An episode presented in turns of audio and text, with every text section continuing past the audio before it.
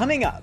How does a 36 year old who's never worked in a job his daddy didn't buy become the second most powerful man in America, right behind Putin? Was America really built on the promise that effort and ability are always rewarded? One clue your enrollment may not be entirely merit based when your acceptance letter comes with a receipt. Isn't America kind of a rigged system that rewards people for belonging to the right group? I can clearly see this game is rigged, which is what's going to make it so sweet when I win this thing! Woo!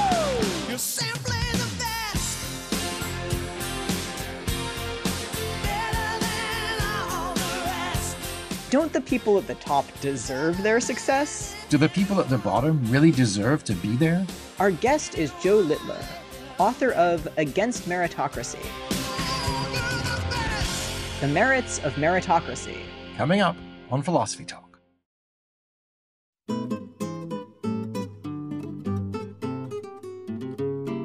Shouldn't people be rewarded for their talent and effort?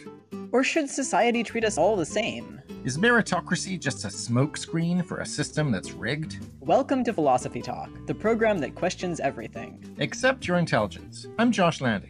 And I'm Ray Briggs. We're coming to you from our respective shelters in place via the studios of KALW San Francisco.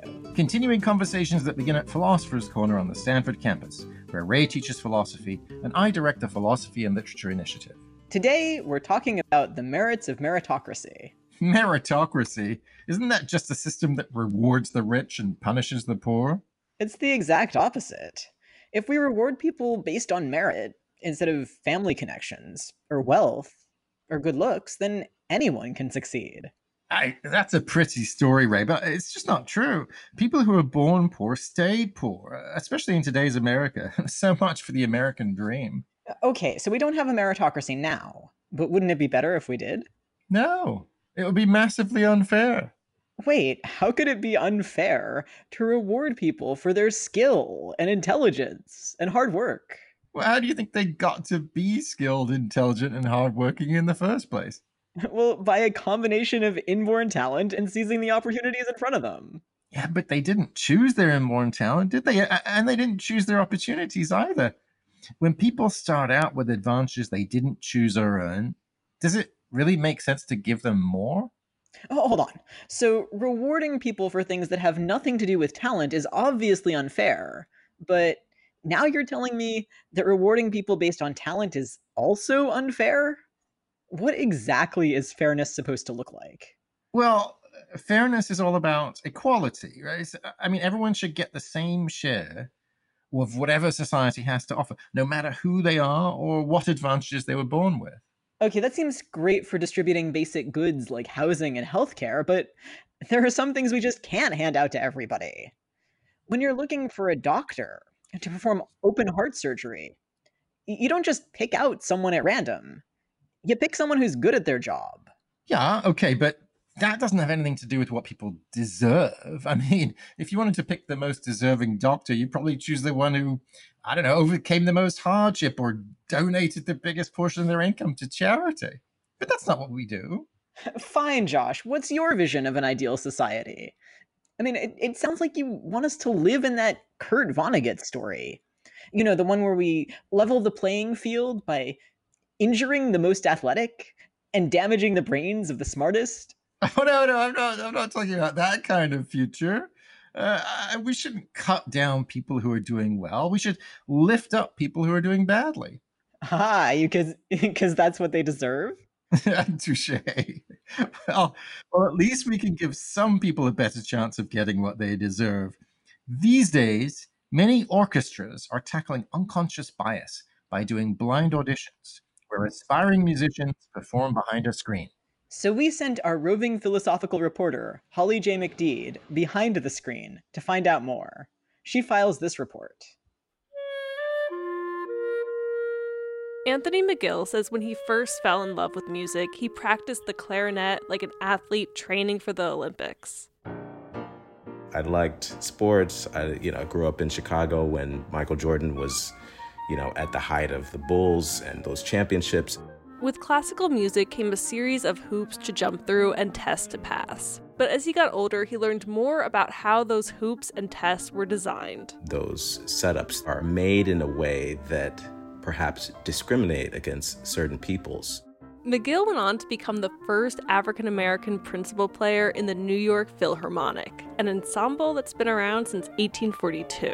As outsized as some of the opportunities that I've gotten to perform and to prove my merit, there are many people that have had complete opposite and negative experiences trying to prove their own worth and their merit within that system. And a lot of those stem from race. According to a 2014 study, less than 2% of the players in top ensembles were black, less than 3% were Latino. Blind auditions, where musicians audition behind a screen, are an attempt to level the playing field. The idea took off in the late 60s when two black musicians took the New York Philharmonic to court, arguing they had been discriminated against during the hiring process. One of the things that orchestras started doing to correct this situation was to start holding auditions behind screens. Anthony Tommasini is a New York Times classical music critic. So that the identity of the person would not come into play.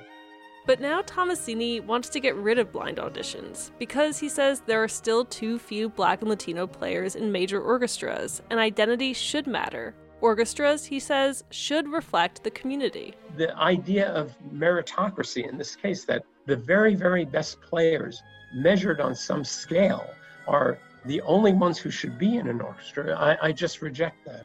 But others argue blind auditions are too important to abandon. In 1970, less than 6% of orchestra players were women. Now, half of the New York Philharmonic is female. The screen is a, an improvement over how they used to do it. Carmen Lemoine is the principal flutist with the Wichita Symphony Orchestra, and she spent thousands of dollars on flights and hotel rooms just to show up for auditions. In the flute world, most of the students and players are women. and the top orchestras, most of the principal flute players are men. Like, statistically, that doesn't make sense to me. I've been very lucky. I had a series of really great teachers. Michael Morgan is the music director of the Oakland Symphony and one of a small percentage of black conductors in the country. He says so much of a person's classical music career is a combination of determination and happy accidents, and intentional funding for music education in public schools. He's been conducting since he was 12 years old. My teachers were all so overqualified to be public school teachers that for them, it just made it more interesting to be able to teach things at a level that you would not normally teach in public schools. That, he says, is where the quest to diversify orchestras needs to begin, and he says this is necessary for anyone who wants the classical music symphony to survive. You do have to proactively work to diversify programming and artists and composers, and yeah, it, it doesn't happen accidentally. You have to actually work at it. Donato Cabrera, music director for the California Symphony, agrees. In 2017, the California Symphony became the first orchestra to issue a public statement committing to diversity. It's so easy to get hung up on the three Bs Bach, Beethoven, and Brahms, and, and of course Mozart, and, and all the composers that we are also familiar with.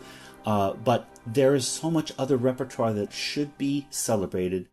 Now, most orchestras have shut down due to the pandemic, but the movement for Black Lives has forced people to pay attention and listen. I truly believe you cannot fix what you do not measure.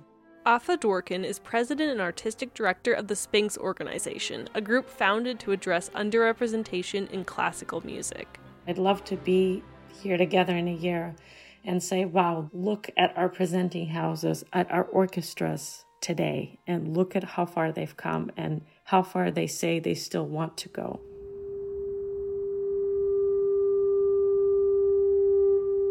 After the killing of George Floyd, Anthony McGill, the principal clarinet chair for the New York Philharmonic, picked up his instrument. And then he closed his eyes, took two knees, and kneeled in silence. He posted this performance online and urged other musicians to pick up their instruments and play for justice and decency.